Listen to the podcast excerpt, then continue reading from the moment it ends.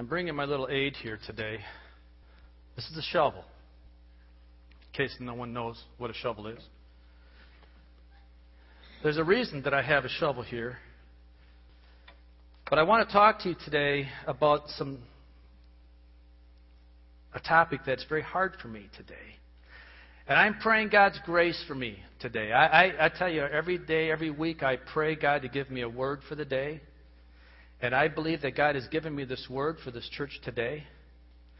And I'm going to stick very close to my notes. I'm going to read a lot because I don't want to miss it. I've prayed diligently this week for this, and I really want to be right. The reason I have a shovel here is because a shovel is significant to me for a couple of reasons. The shovel is used for digging for various purposes, and it's designed very well to do that. For loose soil, it's good for scooping and moving the soil. For hard soil, it's designed to jump on it to break the surface, to get into the soil. The shovel, if, the, if it's sand or if it's loose soil, this is a great tool. At the same time, if it's rocky soil, I have a thing right here I can jump on. And all of us that have used shovels have known we can jump on a shovel pretty hard. Sometimes we need to jump on the shovel pretty hard to break the soil that, that we need to turn. The reason we're turning the soil over, most of, there's two reasons. Number one, we have to dig down through the soil to get to the bedrock. If we're going to put a foundation in, we need to get down through that loose soil into the bedrock of the, of the earth so that we can build our building, we can build our structure on solid foundation. So we use the shovel to do that, to get down through the soil, to get down through the, the, the, the um, gravel and the sand and all the stuff that would not be for a good foundation. We have to get through that to a rock. We use a shovel for that. We also use a shovel for planting seed. We have to turn over the good soil that we already have. And we turn it over and plant the seed. So for some today, I'm going to jump on the rock. I'm going to jump on it a little bit. For others, it's going to be a turning of the good soil. I'm just planting new seeds. So, whatever position that it takes to you, understand the significance of what it is and understand that, that I'm not doing anything in a significant way other than I'm just being obedient to what the Lord's laid on my heart. So, I ask God to use me this morning as a shovel, digging into God's Word for us. And I want to pray. Father, in Jesus' name, Lord, I thank you for this day. I thank you for your mercies and your grace. I thank you for your word that you place on our hearts. And Lord, I pray in Jesus' name that you would accomplish what it is today that you need to have accomplished in Jesus' name. Amen. I want to start this morning by reading this parable in Luke. Luke chapter 14, starting at verse 11. When he noticed how the guests picked the places of honor at the table, he told them this parable. When someone invites you to a wedding feast, do not take the place of honor, for a person more distinguished than you may have been invited. If so, the host who invited both of you will come and say to you, Give this man your seat. Then, humiliated, you will have to take the least important place.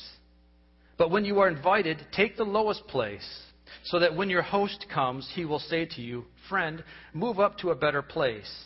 Then you will be honored in the presence of all your fellow guests. For everyone who exalts himself will be humbled, and he who humbles himself will be exalted. You may ask, what does this have to do with grace and judgment? It's the topic I'm talking about grace and judgment. Hang with me, and I think you'll understand a little bit. I want to take a little different look at grace and judgment and look at both of them from a little different perspective. And I want to start with judgment first. We are all very sensitive when it comes to judgment, whether from being a judge or being judged. We've been told many times it's not our place to judge another person, so stop it and let them be who they are and do what they want to do. Or we've heard love doesn't judge. Or if you love me, then stop judging me. Or who are you to judge me or anyone else? But I want to take a new look at judging this morning. Maybe a little better definition of the word judge may be discernment. We're not judging unto damnation. Rather, we are to judge or discern as to righteous and holy living. Understand holy living is being set apart, as being sanctified, or living unto a pleasing God. We are looking out for brothers in Christ to be conscious of a lifestyle and actions that are pleasing to God and nothing less. Now, I want to preface everything I say this morning that we must love our brother like ourselves. First of all, and first and foremost, love Jesus, then love our brother. I'm not setting the stage for all of us to become judges of each other in a negative sense of the word. In order to judge or discern a brother's actions or life choices, there are conditions that must be met. First of all, one, love your brother as yourself and honor them more than yourself. And then, secondly, be willing to be judged as you are judging or discerning. We are instructed in many different passages of Scripture to love our brothers in Christ and to put them and their needs in front of our own. By doing this, we prove that we love Jesus and are qualifying ourselves to be spiritually mature. Romans chapter 12, verses 9 and 10. Be sincere in your love for others. Hate everything that is evil and hold tight to everything that is good. Love each other as brothers and sisters and honor others more than you do yourself. In other words, hate the sin, love the person. Hate the sin, love the person. 1 Thessalonians chapter 4 verse 9. Now about brotherly love, we do not need to write to you, for you yourselves have been taught by God to love each other. 1 John chapter 3 verse 10. This is how we know who the children of God are and who the children of the devil are. Anyone who does not do what is right is not a child of God, nor is anyone who does not love his brother. 1 John 4:21 and he has given us this command whoever loves God must also love his brother.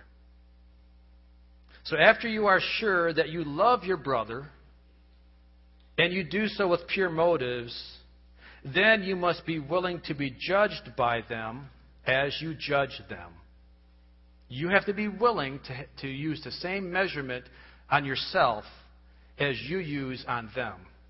Matthew chapter 7, verses 1 and 2 says, Do not judge, or you too will be judged. For in the same way you judge others, you will be judged, and with the measure you use, it will be measured to you. Now, Matthew is talking very directly to us about not judging in the form of condemning a person or pronouncing them guilty before God. Because with the same degree of undue harshness and judge, judgmental attitude toward others will result in you being treated by God in the same way. However, Matthew does go on to tell us that we can help a brother remove a speck from his eye if we first remove the plank from ours. Let's continue reading in Matthew chapter 7, verses 3 through 5. Why do you look at the speck of sawdust in your brother's eye and pay no attention to the plank in your own eye? How can you say to your brother, Let me take the speck out of your eye, when all the time there is a plank in your own eye? You hypocrite! First take the plank out of your own eye, and then you will see clearly to remove the speck from your brother's eye. Jesus is defining for us the difference between pridefully declaring judgment on each other with impure motives and judging him by comparing him to ourselves and what we think he needs to do, but rather with all love and humility and humbleness over our own sin, we may have the ability to help remove the speck from a brother's eye after we have the plank of our own unrighteousness removed from our eyes. And in so doing, we help save him and keep him in the faith. In Galatians, Paul is also instructing a mature Christian brother to be concerned and willing to lovingly confront and restore a brother that is caught up in sin. Galatians, Galatians 6, chapter 1. I'm sorry, Galatians 6, verses 1 through 5, it says, My friends, you are spiritual. So if someone is trapped in sin, you should gently lead that person back to the right path. But watch out and don't be tempted yourself. You obey the law of Christ when you offer each other a helping hand. If you think you are better than others when you really aren't, you are wrong. Do your own work well, and then you will have something to be proud of, but don't compare yourselves with others. We each must carry our own load. So, for the Christian brother to see another Christian brother openly and blatantly sinning, and not humbly and in love confronting him is not biblical. But one continues to say that I'm not supposed to love, I'm, I'm supposed to love my brother and not judge him. But that's not what the Bible is saying. It's important to understand that I'm talking about that we're not judging a person to death or condemning them. I'm talking about loving them enough to help save them. By me willfully watching a brother that is caught in sin and not doing anything to help him, I am putting myself in the place of a judge and basically saying that I condone what you're doing. Go ahead and perish. I don't care about you. I have my own life to live, and I don't want to be bothered with your problems. Is that love? Is that showing my brother that I love him? It's easier to do for the moment, no question. I don't want to make him upset. I don't want to intrude on their personal lives. It's not my business to get involved. But yet I say I love him. What's the definition of love? To love them enough to help save them. To get in there, to get in and risk a little bit with a pure motive and a pure heart. If a person was crossing a busy highway and didn't see the truck coming, wouldn't you holler at them and get their attention to save them from getting hit? In the same way, when we say it's not my business to get involved with a brother that I know is living in open sin and not lovingly confronting them, am I not willingly watching them live unto their own destruction? What's the difference? We say we're living in the age of grace and grace will cover it. Let me ask this question to you in another example. If I see a man about to jump to his death off a high building that I could have done something about to help save him, but chose not to, and say, The Lord's grace will take care of you, He will break your fall, do I have the right to extend that amount of grace? Who is the grace giver? Me or God? The only thing that I really can be responsible for is what I could have done to help save him by trying to talk him out of jumping in the first place. I don't have the right to say grace will save you. I don't. God does. James chapter 5, starting at verse 19. My brothers, if one of you should wander from the truth and someone should bring him back, remember this. Whoever turns a sinner from the error of his way will save him from death and cover over a multitude of sins. Notice again here that James is talking brother to brother, Christian to Christian. He's talking about if one of us should wander away from living a holy life and another Christian brother has enough love and compassion to come and share God's truth with me that he is saving me from death and eternal separation from God. Thank God that there are Christian brothers out there that will do that. I know this may be a hard thing to do, but if this is done in pure love and in compassion, isn't it worth it? Even if it's not the politi- politically correct thing to do. It's a hard thing to come to a brother and say, I know something. The Lord has shown me something. Or I've seen you do things that are openly wrong. I love you enough to come to you to talk to you. That's a hard thing to do. But it's what we're supposed to do. It's up to us as mature Christian, Holy Spirit filled believers to help our brothers in the, in the grace of God and not be afraid to stand up on God's word in the process. The truth will set you free. John chapter 8, verses 31 and 32. To the Jews who had believed him, Jesus said, If you hold to my teaching, you really are my disciples. Then you will know the truth, and the truth will set you free. Understand that we are not judging based upon our standards of living, but we are going back to God's Word and, first of all, living ourselves according to it. Then, secondly, lifting that up as a standard of conduct and holy living. Luke 17, 3 and 4 says, So watch yourself. If your brother sins, rebuke him, and if he repents, forgive him. In our correction of the brother, remember, we are always doing so in the hope and purpose of restoration. Never damnation and destruction. We are never to judge in that regard. God is the only judge of that nature, and He does that perfectly. I'm not to judge a man to death. That's not the role of a judge. That's why I'm calling it more of a discernment of living, not a judge to death. So, what about grace then? When and for what actions does grace have its place?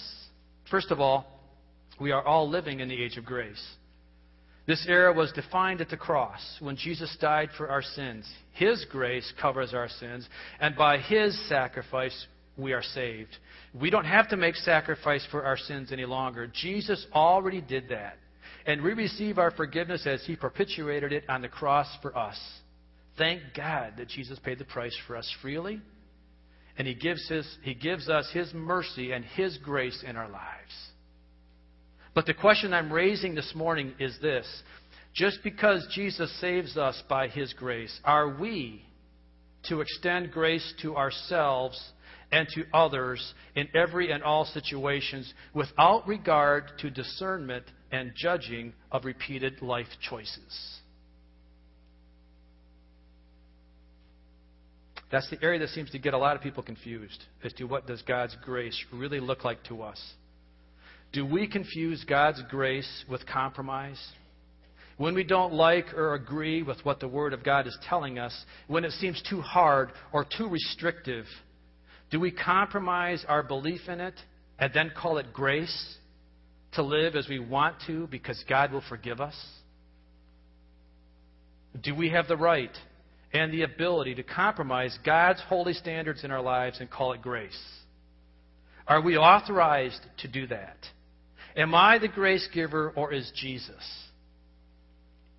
He does it according to the truth of His Word.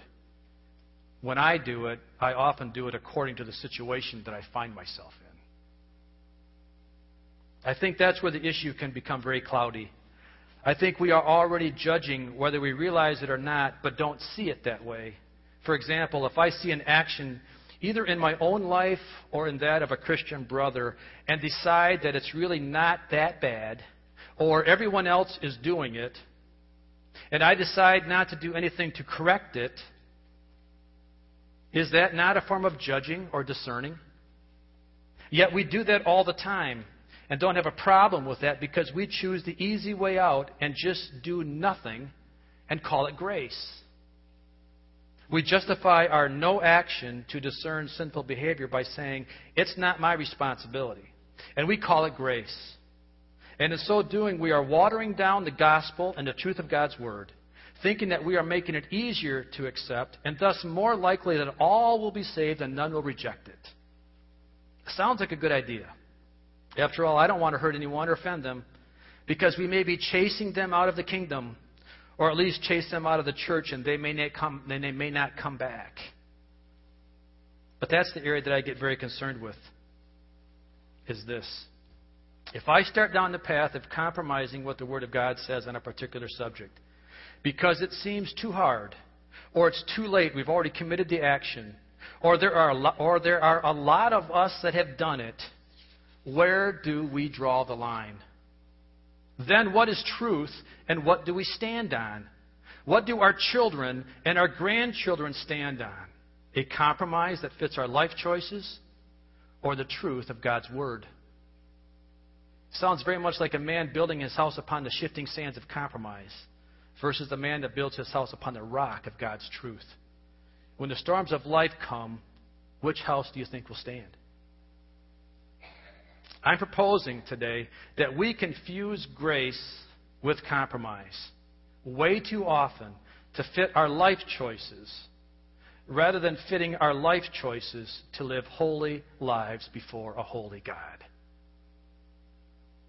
There are many areas of Scriptures that are direct when it comes to living holy. If God says He doesn't like something or tells us plainly not to do something, then do we have the right to compromise or extend grace to those of us that have or are doing it? Who are we to make that decision? This goes back to the original scripture that I read at the beginning. I would rather take the position that God is the grace giver and I am responsible for my actions, and I will let Him determine the grace He gives that is just and fair. Just like the person taking the more noble seat with the risk of the attendant coming and saying, You aren't worthy of that seat. Please take the one in the back of the room for which you deserve. Who am I to say that I deserve God's grace in this matter of life when I'm not willing to live a life of holiness and righteousness, but one of my own desires, and then expect God to give me grace to cover my indiscretions? Let me make a statement this morning that is sure to rile us up a little more if you're not already. You need to understand, folks, I've been struggling all week with this. I'm dealing with this. There are people that we know, there are people that I know, that I may love dearly, maybe even my own family members, maybe even be myself or ourselves, that will not make it into heaven as we are or they are currently living. Now, you may ask me, how can I say that? What right do I have in making that kind of a statement? Thank you, Shovel. I am basing this on what Scripture tells us. Matthew chapter 7, starting at verse 15. It says, Watch out for false prophets. They come to you in sheep's clothing, but inwardly they are ferocious wolves. By their fruit you will recognize them. Do people pick grapes from thorn bushes or figs from thistles? Likewise, every good tree bears good fruit, but a bad tree bears bad fruit. A good tree cannot bear bad fruit, and a bad tree cannot bear good fruit. Every tree that does not bear good fruit is cut down and thrown into the fire. Thus, by their fruit, you will recognize them. Not everyone who says to me, Lord, Lord, will enter the kingdom of heaven but only he who does the will of my Father who is in heaven. Many will say to me on that day, Lord, Lord, did we not prophesy in your name, and in your name drive out demons and perform many miracles? Then I will tell them plainly, I never knew you. Away from me, you evildoers. The danger we face is when we don't want to acknowledge this fact, and in so doing, we live in denial that it could be us at risk of being one of the ones that Jesus is talking about in this passage.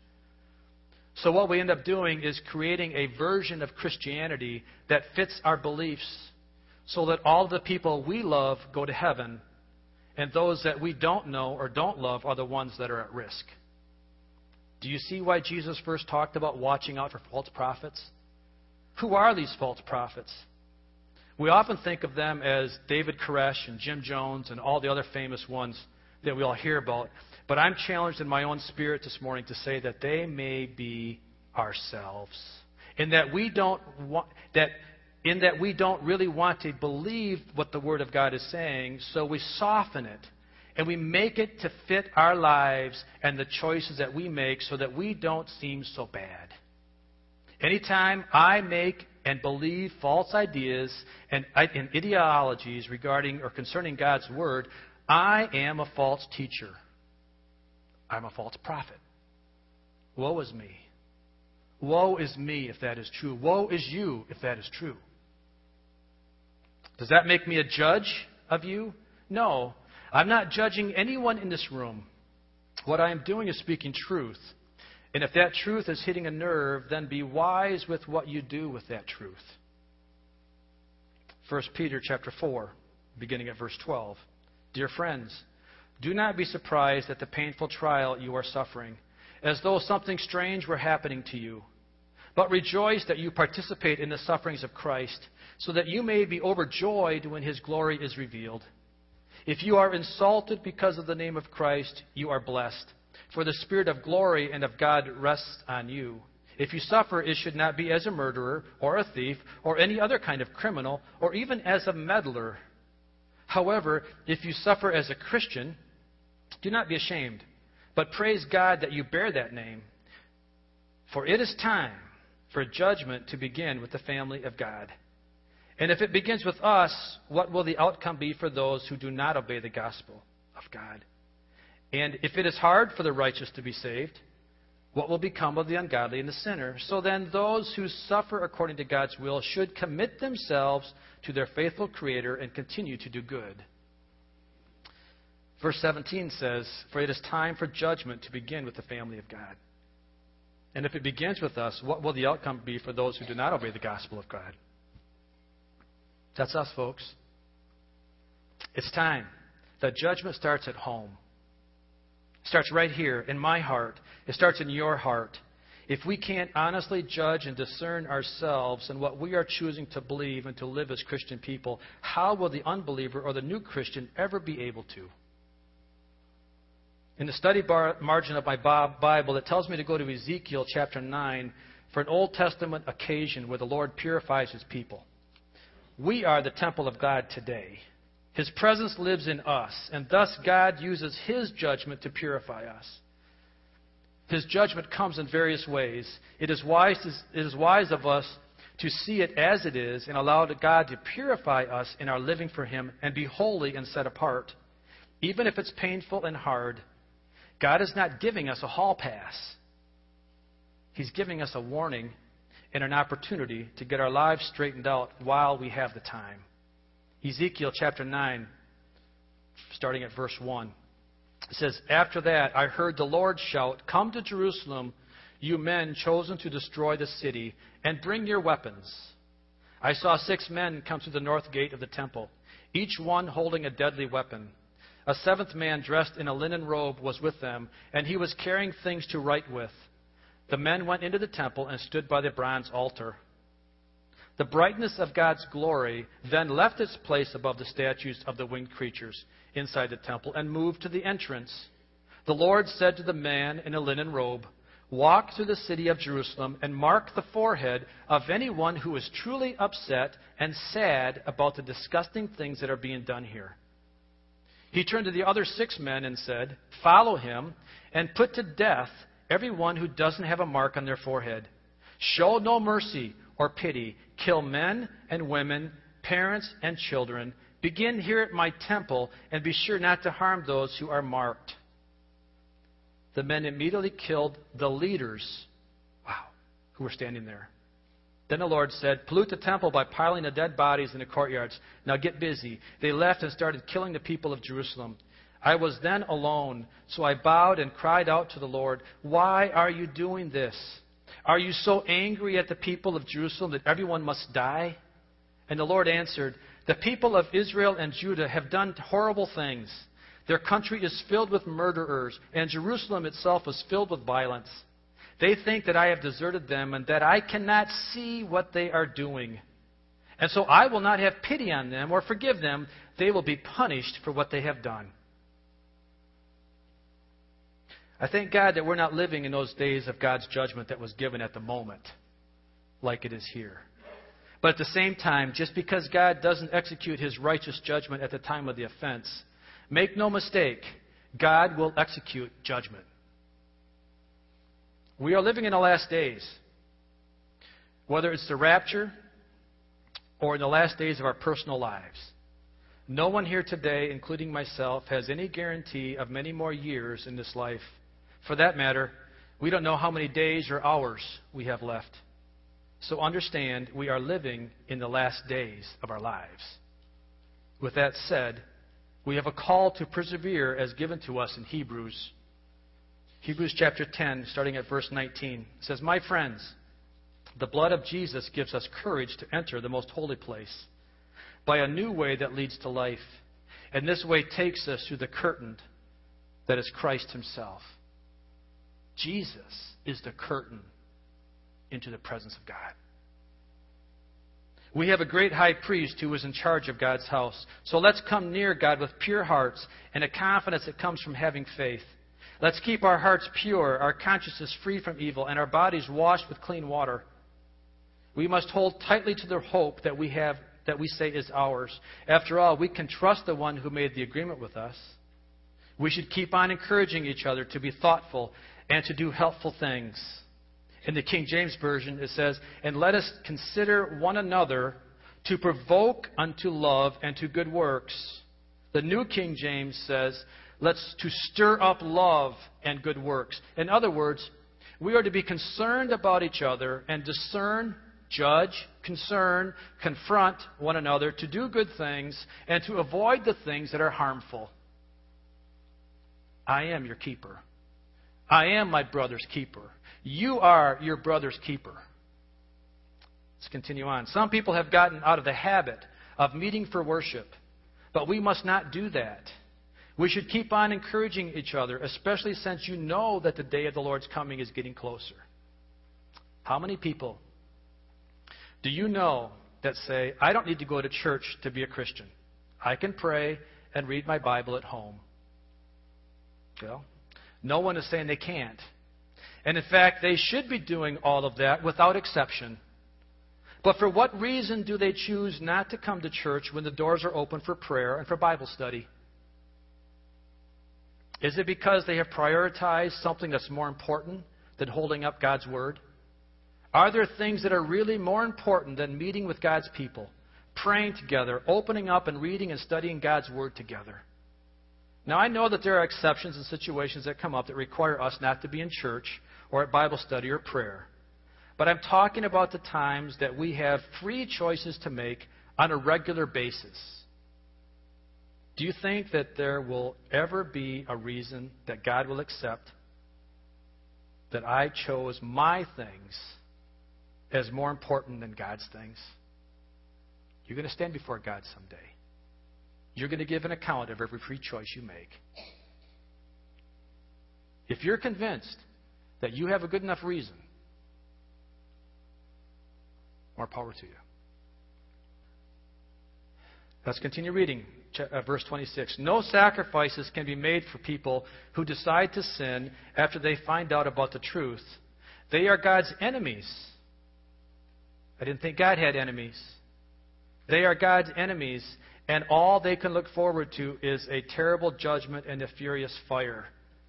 The NIV says, If we deliberately keep on sinning, after we have received the knowledge of the truth, no sacrifice for sins is left, but only a fearful expectation of judgment and of raging fire that will consume the enemies of God. We're talking about Christian believers. We're talking brother to brother. We're talking Christian to Christian. And why is uh, the, the writer of Hebrews talking like this? But God says He forgives all sin. How can this be? willful sin, repeated sin, intentional sin, deliberate sin. How would you feel if your spouse kept having repeated affairs on you, said, I'm sorry, and then had another one, and another one, and another one? Even after they knew it was wrong and hurtful to you. Yeah, God forgives sin. But how much do you want to test the patience of a holy and loving God? Let's continue reading. If two or more witnesses accuse someone of breaking the law of Moses, that person could be put to death. But it is much worse to dishonor God's Son and to disgrace the blood of the promise that made us holy. And it is just as bad to insult the Spirit who shows us mercy. The NIV says it this way how much more severely do you think a man deserves to be punished who has trampled the Son of God under, underfoot, who has treated as an unholy thing the blood of the covenant that sanctified him?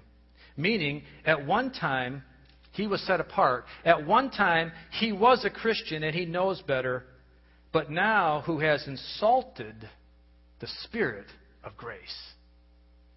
Strong words for mature Christians. We know that God has said he will punish and take revenge. We also know that the scriptures say the Lord will judge his people. It is a terrible thing to fall into the hands of the living God. As I said a minute ago, we are living in the last days. And I'm calling out to everyone in this room to discern your heart and ask God to show you where you are at in your own personal spiritual life. This is a hard message, I understand that. But it is a message of love and life, something that we can all do this morning. Jackie, would you come? I want to conclude this morning by reading a passage in Revelations. And as I read this, I would ask for everyone to close your eyes, listen to every word, let it sink in, and judge yourself as to your own spiritual life. At the end of this verse, I'm going to open the altars. And I'm going to let you decide what you want to do. If you, like, if you feel like coming up and praying and taking care of anything in your life The altars are open. Otherwise, you're dismissed. Revelations chapter 3, starting at verse 14, says, To the angel of the church of, in Laodicea, write, These words are the words of the Amen, the faithful and true witness, the ruler of God's creation.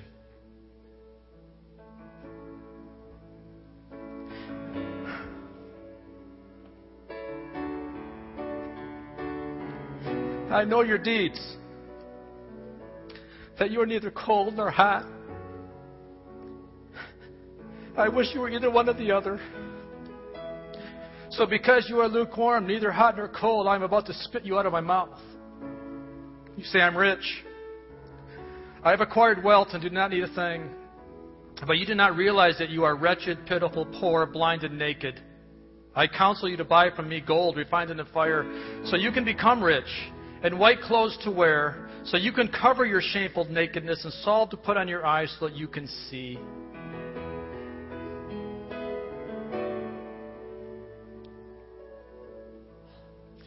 Those whom I love, I rebuke and discipline. So be earnest and repent. Here I am. I stand at the door and knock. If anyone hears my voice and opens the door, I will come in and eat with him and he with me. To him who overcomes, I will give the right to sit on, with me on my throne, just as I overcame and sat down with my Father on his throne. He who has an ear, let him hear what the Spirit says to the churches. Amen. The altars are open. If you want to come and pray, come and pray. Hallelujah. Thank you, Jesus. Hallelujah. Hallelujah.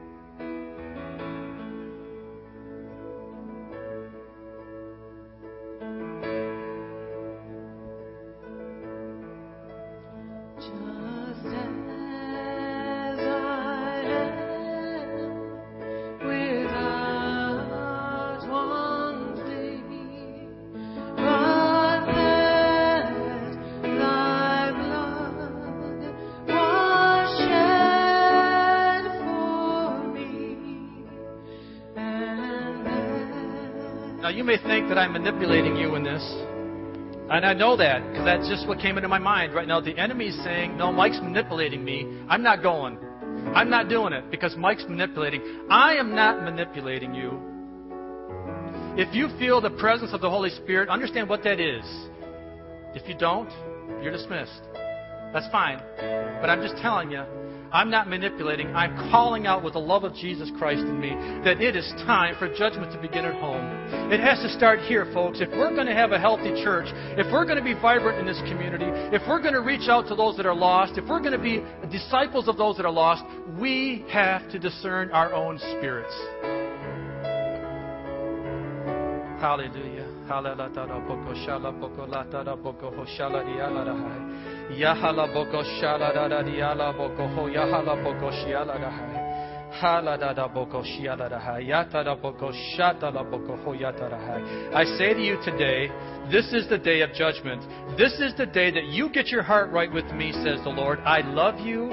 I have nothing but good for you. I am not out to hurt you. I am out calling out to you. I am giving you every chance that I can for you to embrace me and to call me into your life, and I will be there for you. I will honor you. You will be with me forever and ever and ever. This is a message of hope and of life and of love. In Jesus' name, hallelujah. Thank you, Father. Hallelujah.